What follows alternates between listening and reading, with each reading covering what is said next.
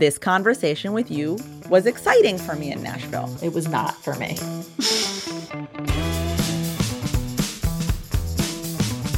Welcome to Signal, the podcast that raises your frequency. I'm Mory Fontanez, purpose and intuition coach.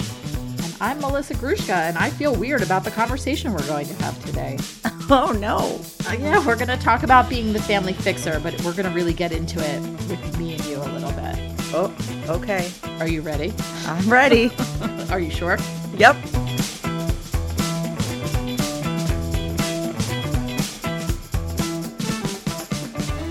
This week, I you know what? I was going to start with my cringe moment, but honestly, Yeah. this whole fucking conversation is going to be my cringe moment. Oh, so I'm taking I'm taking right now as my cringe moment.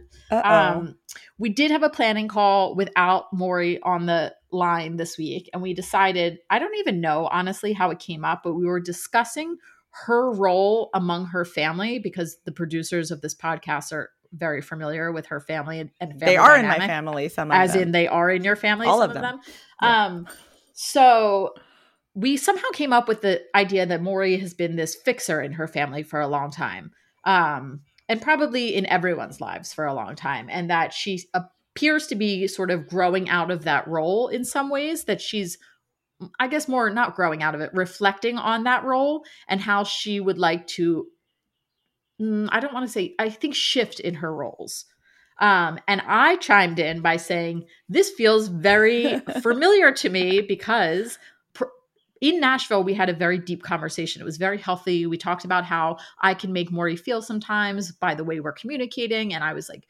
pretty responsive, in my opinion. And Yep. we settled it nicely. We were like, wow, what a moment. I think we like laughed, we cried. It was one of those like beautiful moments.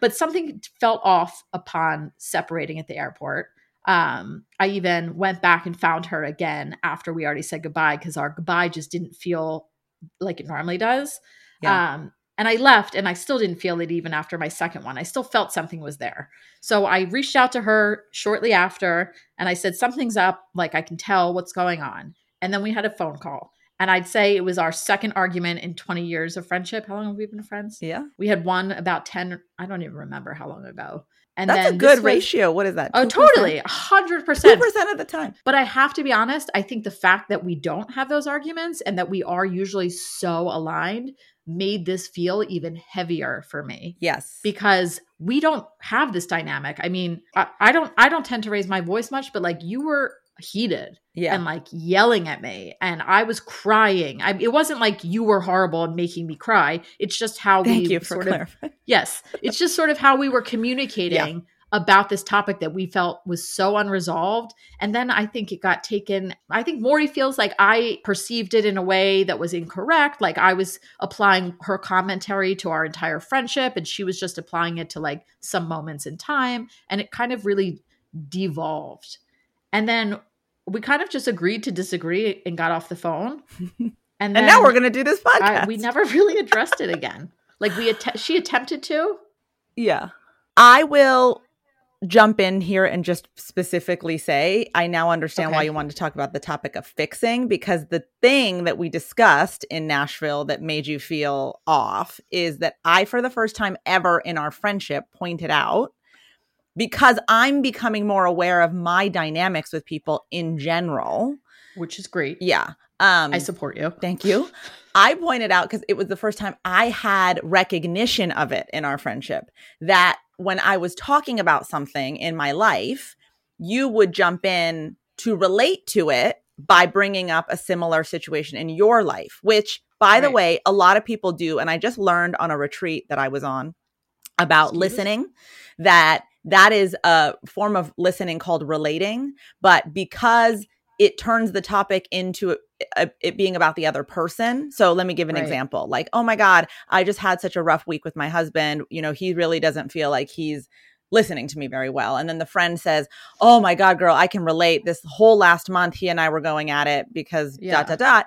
What happens is the original person who brought it up now no longer is the subject of the conversation. The person who's trying to relate is making it about them unintentionally. Yeah, I totally get that. Yeah. So I recognize that dynamic. I think where the fixer piece comes in, which is clicking for me now, is that I said what happened is you related, but because our dynamic is that I'm a problem solver with you a lot of the times. I'm a coach, so it's just I think natural.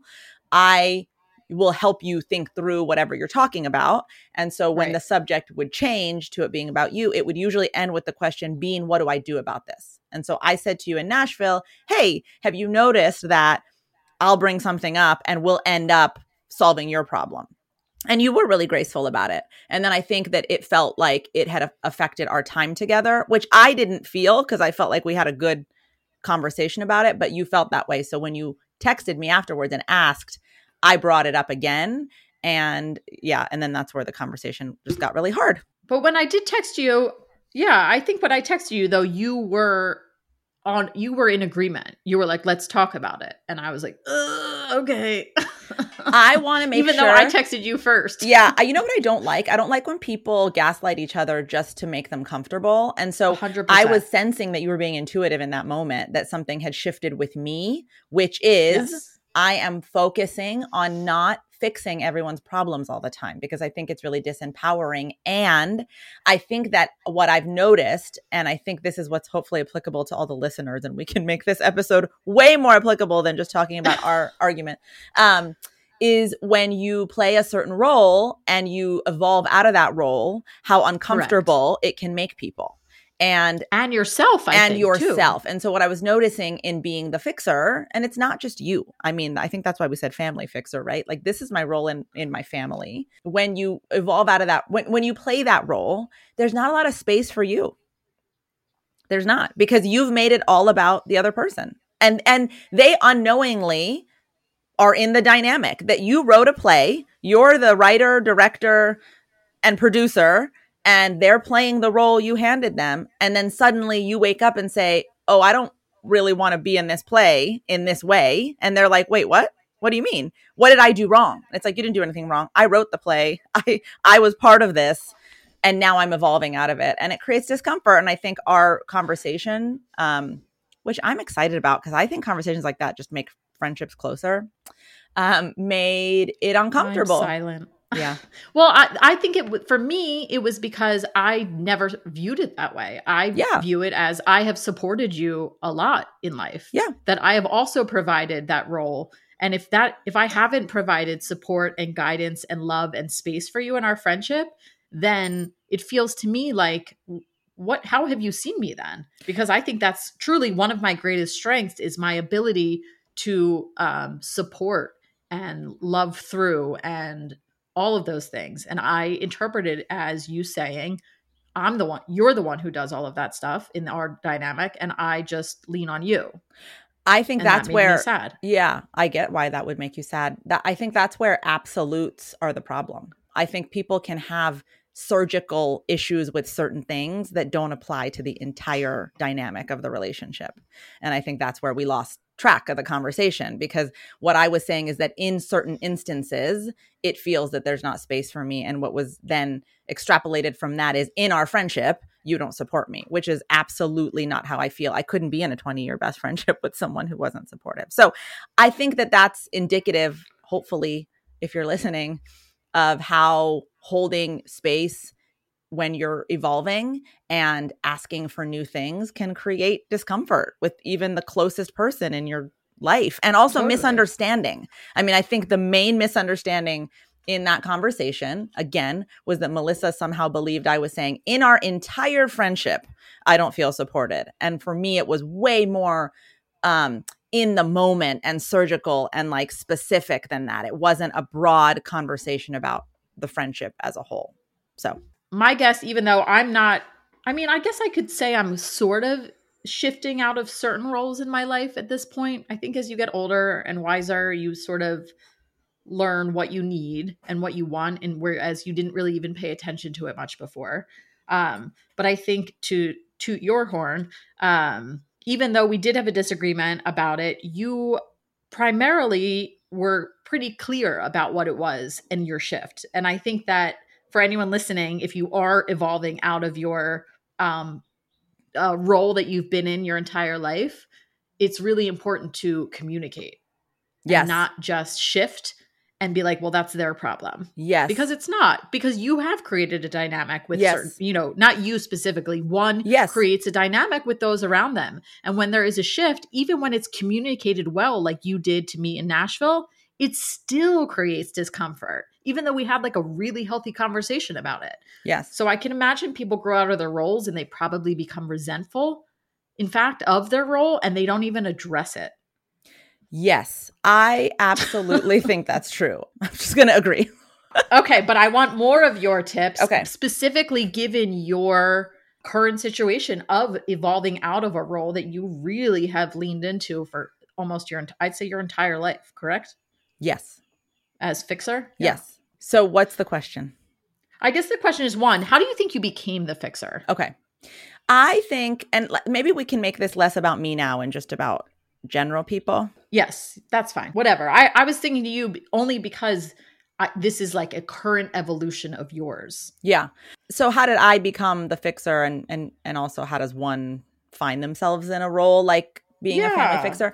I, I do think it goes back. We had a conversation about this in the episode about um personality tests, I think. If you guys haven't heard that one, We go back and That's listen right. to it.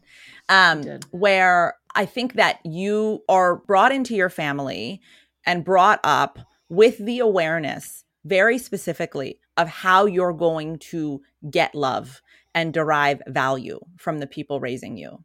And you quickly pick up on what they need from you. Sometimes they need Right. you to be the lighthearted one. You know, if parents are fighting a lot, you'll find that like jokesters, comedians will talk a lot about coming from homes where there was a lot of disruption and argument and trauma and fighting.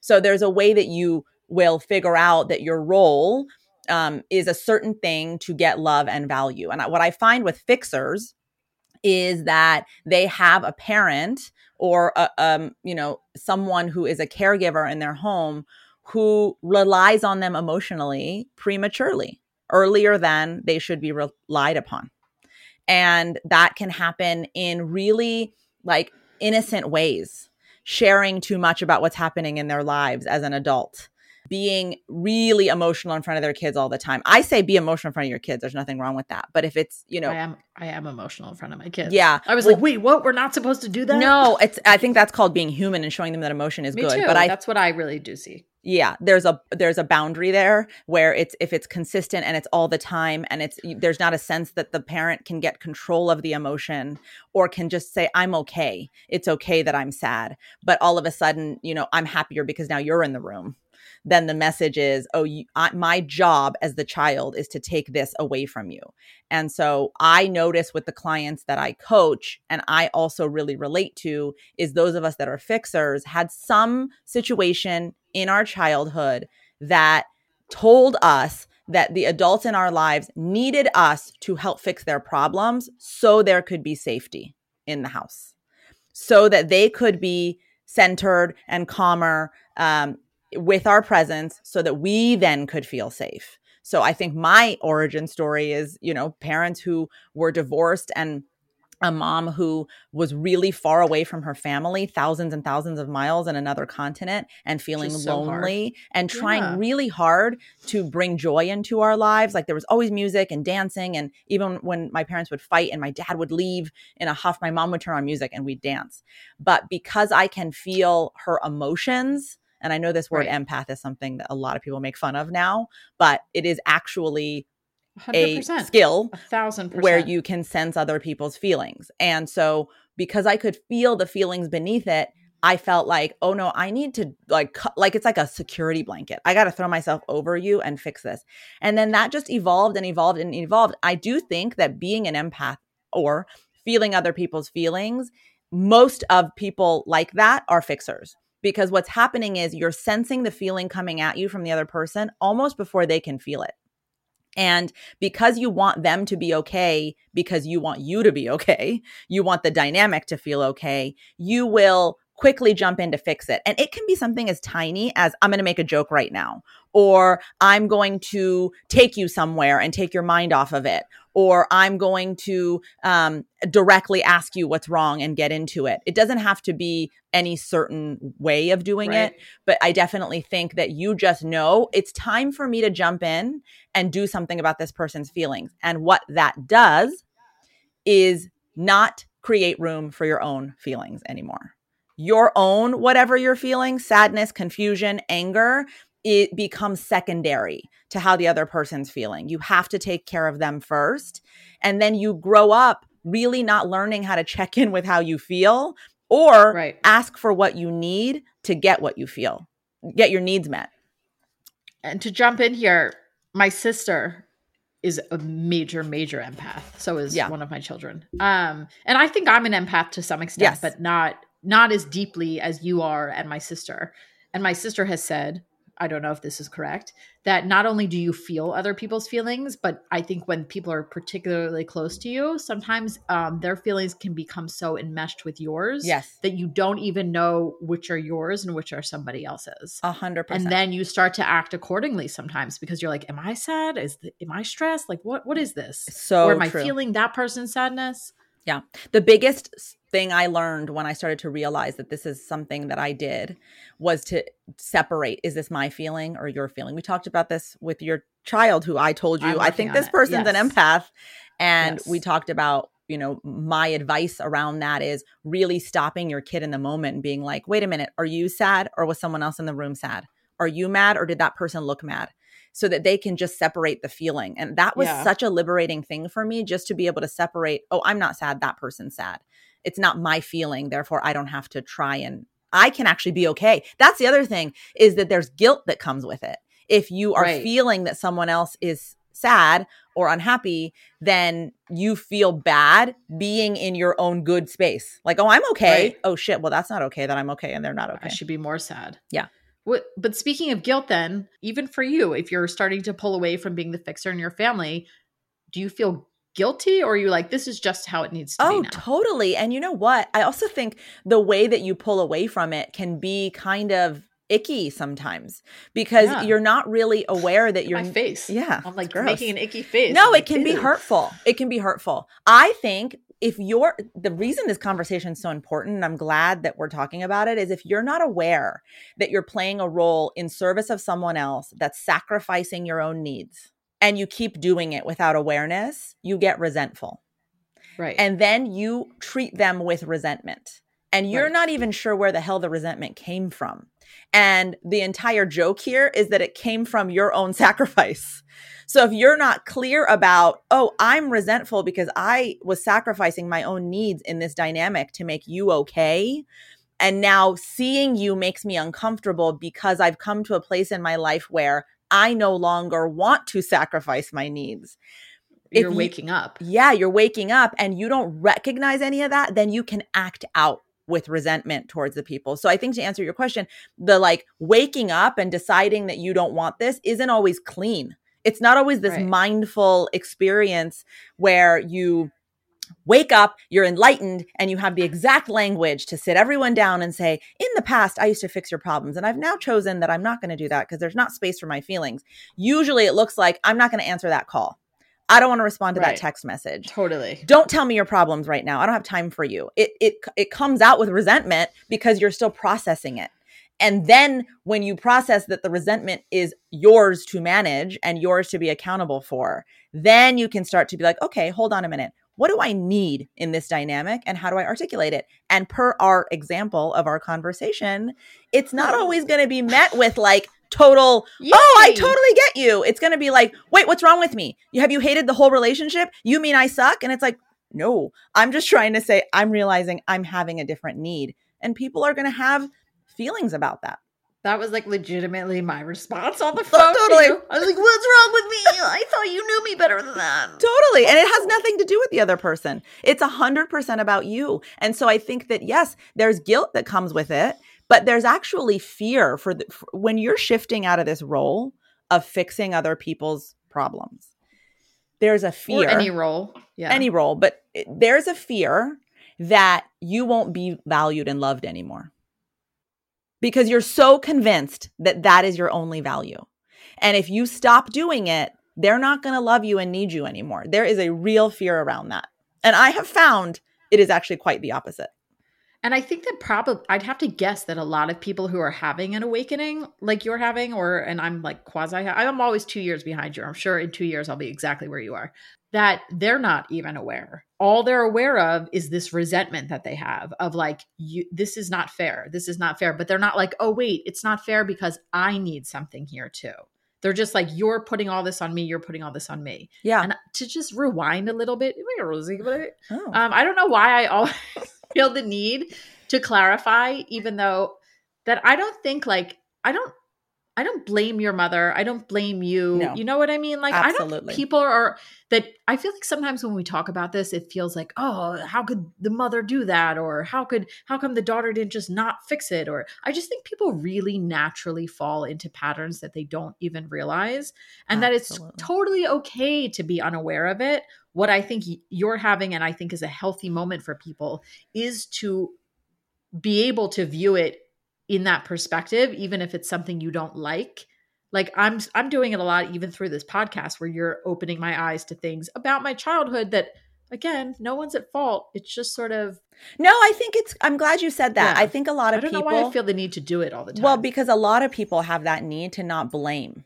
And you know what? Right. I think blame is so useless because yeah it's not like the people around you that were caring for you most of the time. There's again a Right. lot of harm and trauma that's caused by terrible parenting intention intention. an intentional Um, but yeah. in most cases, it's not Right. like the parents or the caregivers were intentionally trying to create harm. It's not like my mom was like, I want Right. you to feel my feelings.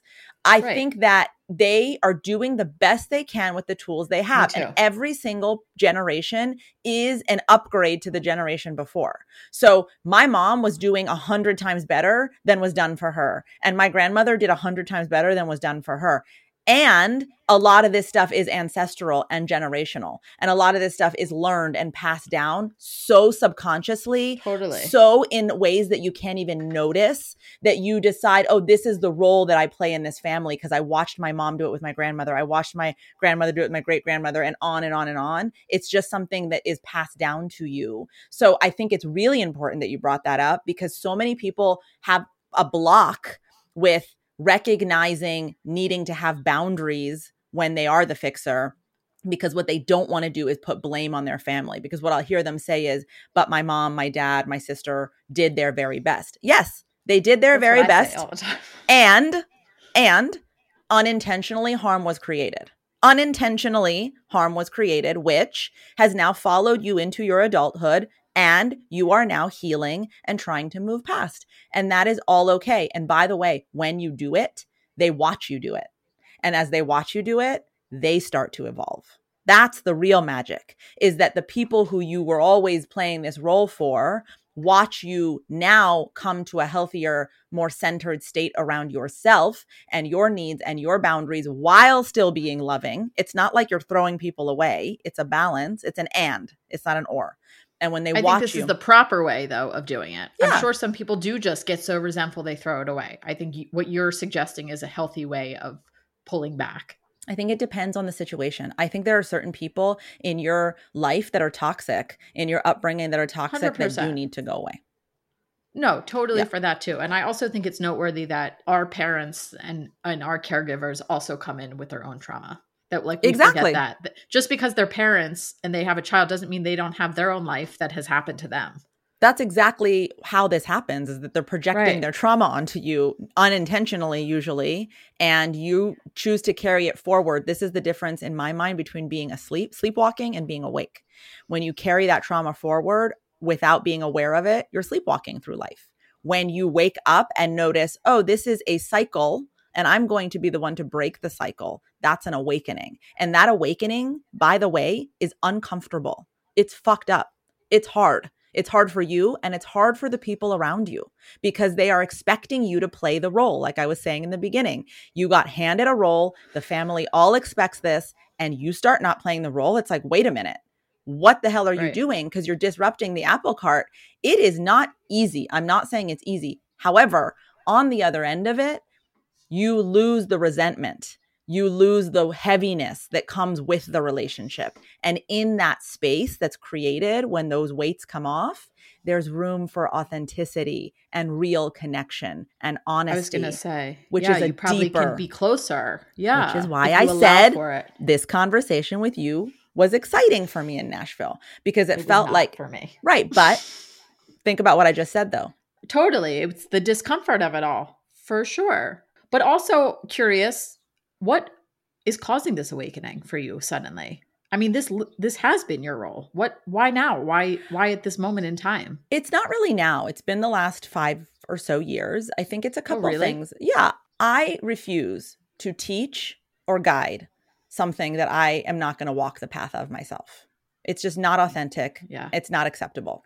So if I'm going to teach people to be liberated from the shackles of validation and conformity so they can find their truth and embody right. their higher self and live their purpose, then I better do the work. So, number one, I'm doing the work that I'm teaching. Uh, and that came with my own spiritual journey and learning about, you know, the way that we are all connected and the harm we can do to each other and ourselves if we don't look back at our own trauma and heal it. So, it's in my work. Number two, I think I'm the move made a big difference. I moved across the country from my entire core support system. I mean, you live on the East Coast, my entire family lives on the East Coast, and having the space to look at my own life outside of constantly filling other people's needs showed me how much time and energy I spent taking care of other people and how much I was forgetting myself. Sometimes I wonder if the move, I mean, I know there were lots of factors, but sometimes I do wonder if the move was, I don't want to say like an attempt to get away, but like a fresh start as you were going through this process. A hundred you did. You were someone who saw your mother every day, multiple times a day, talked multiple times a day. Yeah. And then suddenly it was like, well, I'm going to the West Coast. And we were all like, what? what? I think that it was super subconscious. I don't think I yeah, would have ever said that out loud, but yeah. I think when I got here I realized, "Oh, I needed I needed space." And by the way, this is shit people do 20 years ago. Like I'm doing this very late in my life. People totally. leave home a lot younger and and get this experience of of breaking away and finding the dynamics that no longer serve them and trying to do it a different way a lot younger. I did it right. later, which I think yeah. makes it even harder because yes. I played this role of fixer for, you know, what, two decades too long. And when it's happening in your 20s, you're sort of like, yep, that's what they're supposed to do, like fly the fly the nest and find their own path. But when you do it in your 40s, I think it was really shocking and is really shocking. Yeah. And I don't think it necessarily nece- necessitates a move. I think there's a lot of our listeners out there that are going through this kind of transformation in their lives for a lot of reasons. It can be because of your career, it can be because of your purpose, it can be because of a new relationship, it can be for a million reasons that you're starting to learn more about yourself and who you really are versus the role you played to make other people comfortable and you start to speak your truth. That's what this is about. And people are uncomfortable with it. So now what does it look like though? Like you're not going to, you don't go from being the fixer to like not doing anything. Yeah, that's true. I think it's so about what? balance. I think that for me at least, I have an interest still in the people I love being okay. Right. But can right? you guys hear those crows? They're yeah, going totally. off. Is there some symbolic? Is there Maybe. something symbolic about crows? I don't know. We should let's look that up because they're all okay. in this conversation. I apologize. Um, hopefully it's not too distracting. But like, I don't fight, you guys. I think that um, I think that you can still have care and compassion, and express what you need simultaneously. That is the key message. You That's can a hard balancing still, act, but it is not as hard as it sounds if you just start practicing it. I think we are in such a like binary model of I either have to sacrifice my needs to be there for someone or I'm selfish. Like it's such a it's such a this or that and I actually yeah. think the truth is it's right in the middle. You can have needs that you express and have compassion and be there for others. So I think personally for me what it's looking like is you know really being able to show up when I feel like my friends and family need me and listen, not jump in to give them the solution all the time, but listen and you know, ask questions, be curious, really treat them with the knowledge that they've got it. They don't need me to come in and solve it because they're weak. I'll always I always say this. I'm going to say it here really clearly. Fixing other people's problems for them is a very strong message that you believe they're weak, that they're too weak to do it. See, this is somewhere where you and I disagree. That's the problem. I, I don't. I mean, it's not a problem. It's just somewhere where we disagree. Uh, I like. I think occasionally. I don't think always solving other people's problems. Obviously, that's unhealthy for both parties. That's what I'm talking about. So actually, let's oh, just be always? really clear. Always okay. being in a dynamic where you're solving other people's problems for them is a message to them that you believe they cannot do it. Okay. I'm not saying every once in a while, if you have a good idea, you shouldn't share it. Right. Again, okay. that's a binary. We got to be in the yeah. middle. I'm saying yeah. that if you are in a dynamic where you are always feeling that you have to solve other people's problems, the message you send to them is you are incapable of solving your own problems. And there's no reciprocity too, which is hurtful. And then the other side is that there's no reciprocity for you. But yeah, I, I just want, I want, and I even more simple than that. If you don't want other people to be uncomfortable, what you're saying is, I don't want you to grow. There's no growth without discomfort, ever period. And I think it should be noted also, how many times do I say this out loud for people listening that like I can see even by the way you're speaking today that you are struggling. That this is not something that is coming easy to somebody who's already so insanely enlightened like you are. Like you're still struggling with this. I can see, I've seen you like almost choke up a couple times discussing this. Um, I think that even when we were in a our heated conversation about it, and you lost your temper slightly which is not was not your intention and you did apologize that this is even for the most enlightened is a growing and uh, learning process that yeah. people shouldn't expect for this to just be like oh right everyone around me is this and now i'll just shift and it'll be easy breezy. Yeah, you're like, right. This has been a five year process for you, and you're still in the middle of it. Like you're saying, you've been growing you've been noticing this for five years and it took you five years to even get to a place where you realized you felt like some of this was happening with me like you didn't even see that before so yeah. this is a really slow evolution and people should give themselves a lot of grace in the process absolutely i agree it's not like i say it's not easy i i would say that it's moved past struggling for me to acceptance um, it used to be a struggle. It used to be a, oh my God, my sister's mad at me, my other sister's mad at me, my best friend's yes. mad at me. And now it's a, they're okay. They'll come back. Is it always happy? No, because be feeling isolated from the people that you love and are close to when you're on your own journey is really hard. But it's not, yeah, it's not just they're okay, they'll come back because you've reached out to me. Like we've never, we didn't have complete resolution on whatever our issue is over this matter. We didn't really wrap it up in a nice bow. We sort of just got off the phone and we were like, okay, whatever. And then we had a couple texts here and there, but we never fully addressed it again. So I don't totally agree with the, the fact that you're like, oh, they'll just come back because you've attempted to reach out to me. I've attempted to reach out to you. We're like in this kind of strange in between place. And yes, of course, we will go right back ultimately, but we do have to work through this. And it's not like you're just stepping back. I think it's you're how involved. you define yeah. what I mean by it's okay, they'll come back. What I mean is, I don't carry the guilt or the anxiety around it anymore. Oh, good. It does That's not mean that I will stop reaching out. I, I think what I'm noticing is that you're very black and white, and I'm like it's talking in a very gray space here, which I love right. because I think a lot of people can hear this in a black or yeah. white way. So I really appreciate that you're like really making it clear. When I say it's okay, they'll come back, I don't mean fuck them. I'm never going to reach out right. again until they come back and say, I totally agree with you. What I mean is, I'm able to rest easy in my heart and soul and in my mind and not have anxiety over it. Right. Knowing you're saying what you believe. Yeah. Whereas before, the struggle used to be constantly playing it in my head. Oh my God, they haven't texted yet. Oh my God, they haven't called me yet. Oh my God, what's going to happen right now? I don't have that anxiety in my head anymore. I feel this sense of like, this is growth for everybody and it's okay. And I still have to show up for them. I still have to reach out. I also can sense if you're uncomfortable that I want to send you love and be like, I love you. I'm here. I mm. love you. Doesn't yeah. mean I need you to rush your process. I just want to let you know I love you. I love you.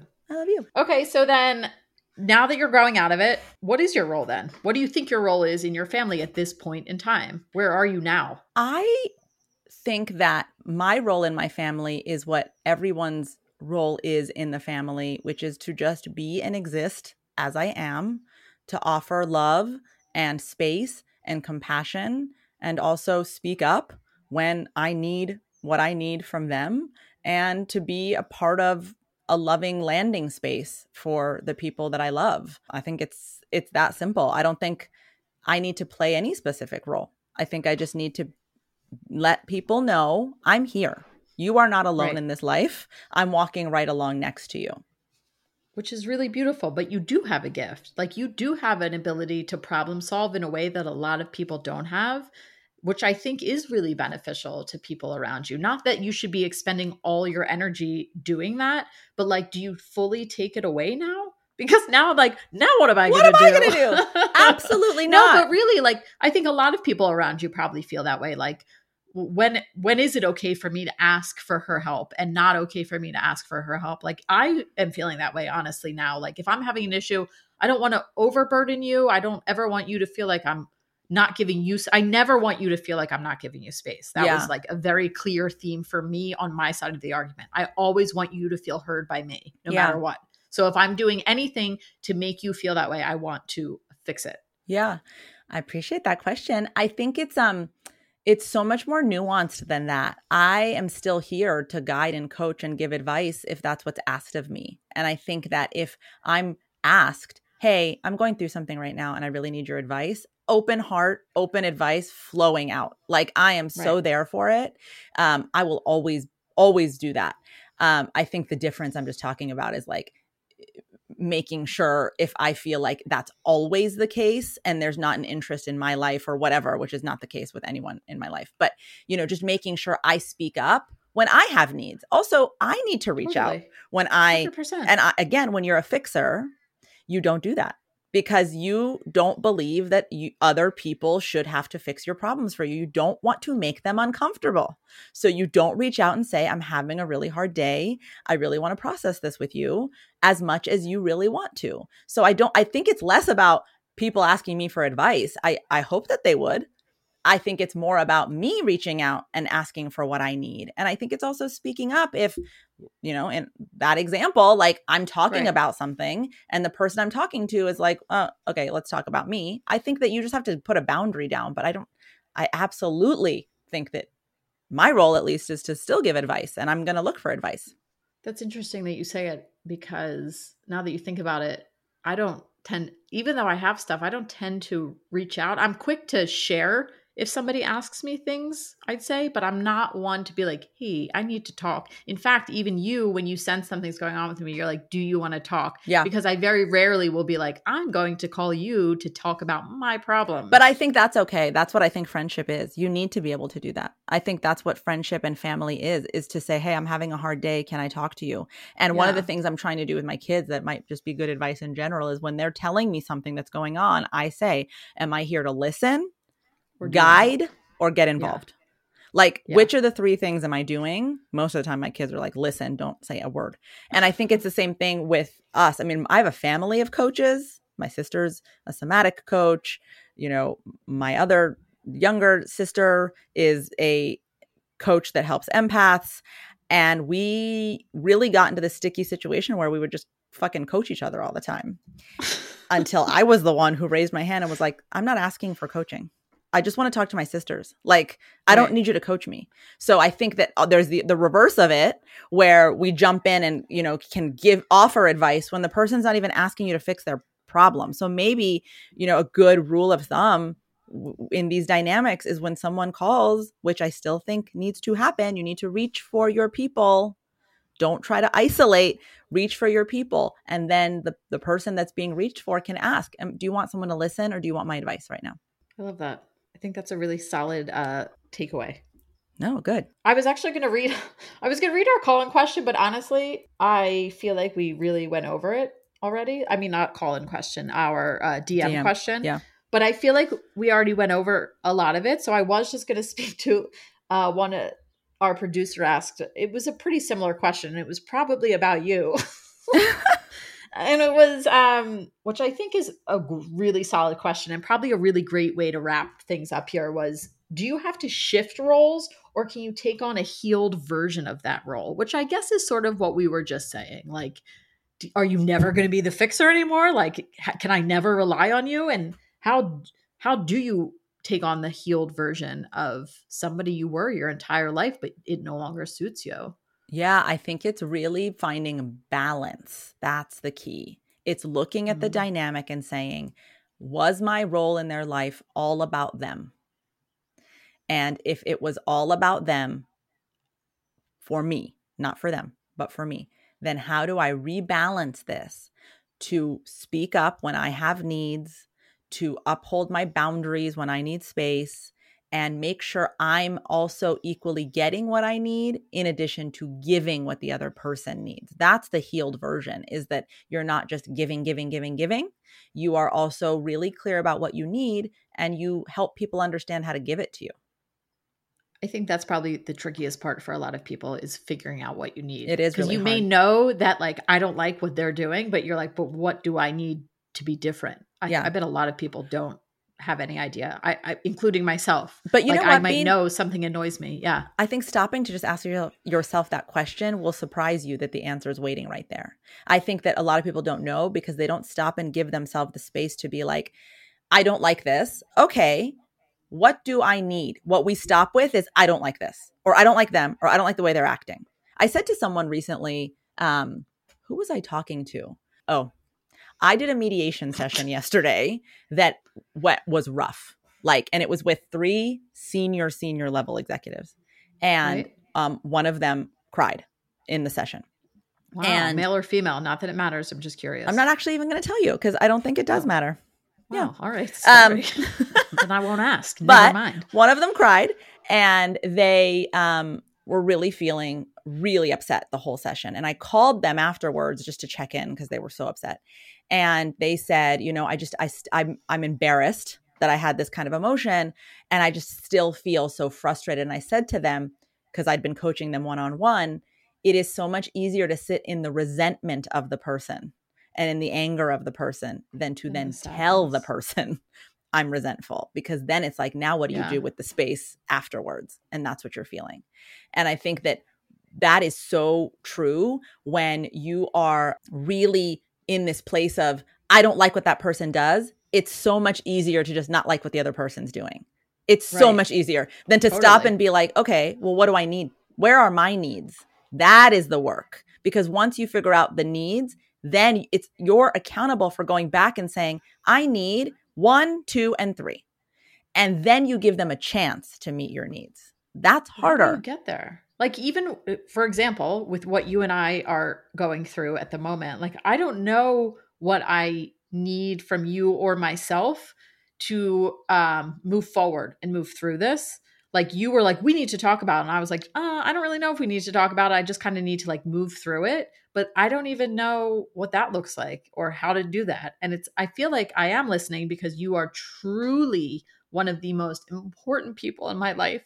And this has been nagging me and i don't know how to fix it for myself or for you or i mean i think i know how to give you the space you need now but i don't know how to sit with the discomfort i have over how this played out? I would open a notebook. Seriously. Take okay. five minutes of silence. I would open a notebook. I would take myself back to the part that felt really bad for me. And I would ask myself, what did I need in that moment from my friend that I didn't get? What did I need in that moment that felt really hard for me? What would have felt good in that moment? and just without thinking about it, just start writing what comes to you and sit with that list and look at that list. What are the needs that are coming out? You know, maybe it's the benefit of the doubt. Maybe it's not to have um, your voice raised. Maybe, you know, it's could be a million different things. But I think if you sit with yourself and give yourself the space, the needs are sitting there and they're waiting to come out. They just haven't really been given the space to come out. So I would sit with it. I would ask in the moment that I felt hurt, what did I need in that moment? Sorry, that's me snotting and ripping tissues off. Well, listen, they computer. can't accuse us of not being real on the podcast. That's totally. for sure. Totally. Even when the producers were like, "Do let's talk about this, I was like, okay. but I agree to it because I think it is important. And I think it's important for people who are, especially people like you and me, who are so, so connected to show that there's even like, there's just moments. Everyone's growing and changing yeah. and evolving. And part of a friendship is being along for the ride as long as you feel safe and comfortable and happy still. And this is the I number do. one reason people are afraid of their truth because they're afraid of what it's going to do to their relationships. And I'm here to tell you if you have the courage to speak it and then you have the love and compassion for the people around you to let them adjust to it, you will end up at a higher frequency together. The pathway there is going to be windy and there's some thorn bushes, but you will get to the other side together way more connected and honest with each other and feeling way more supported than you did before you spoke your truth. What's your takeaway?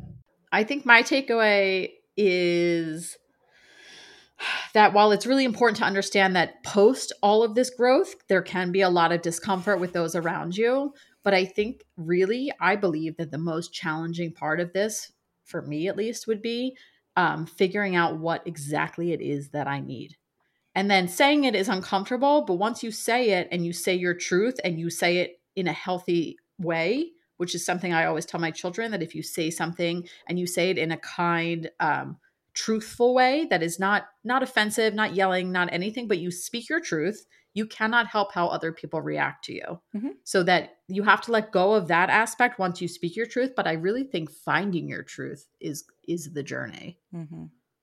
I will also just add that's a beautiful takeaway. You're right. It's really clear on your needs. I also think when you're on the receiving end of someone giving you a boundary or speaking a new truth, is yeah. um, it's so easy to take it so personally and feel like totally. such a failure.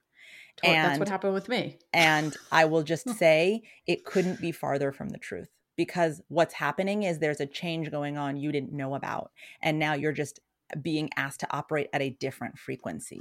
You were operating at the agreed upon frequency before, which is why right. it's not a failure. It's just that you're now being asked to shift frequency with this person.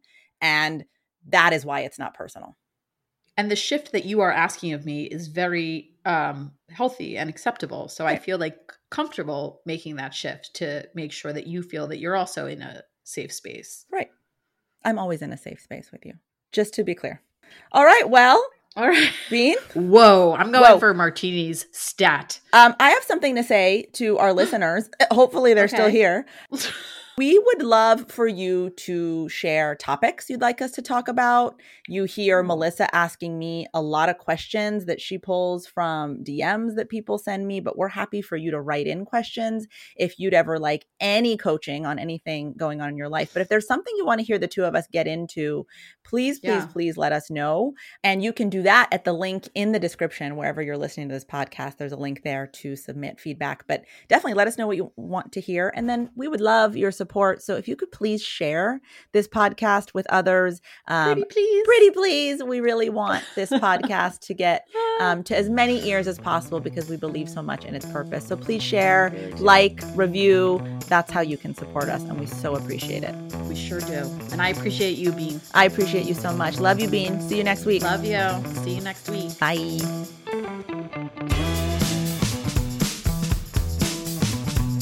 This has been another episode of Signal, the podcast that raises your frequency. This podcast is co hosted by me, Mory Fontanez, and Melissa Grushka. Special thanks to my production team, Anushri Thekadet, Arman Kassam, and Anais Islami. Don't forget to join us next week for another episode. See you then.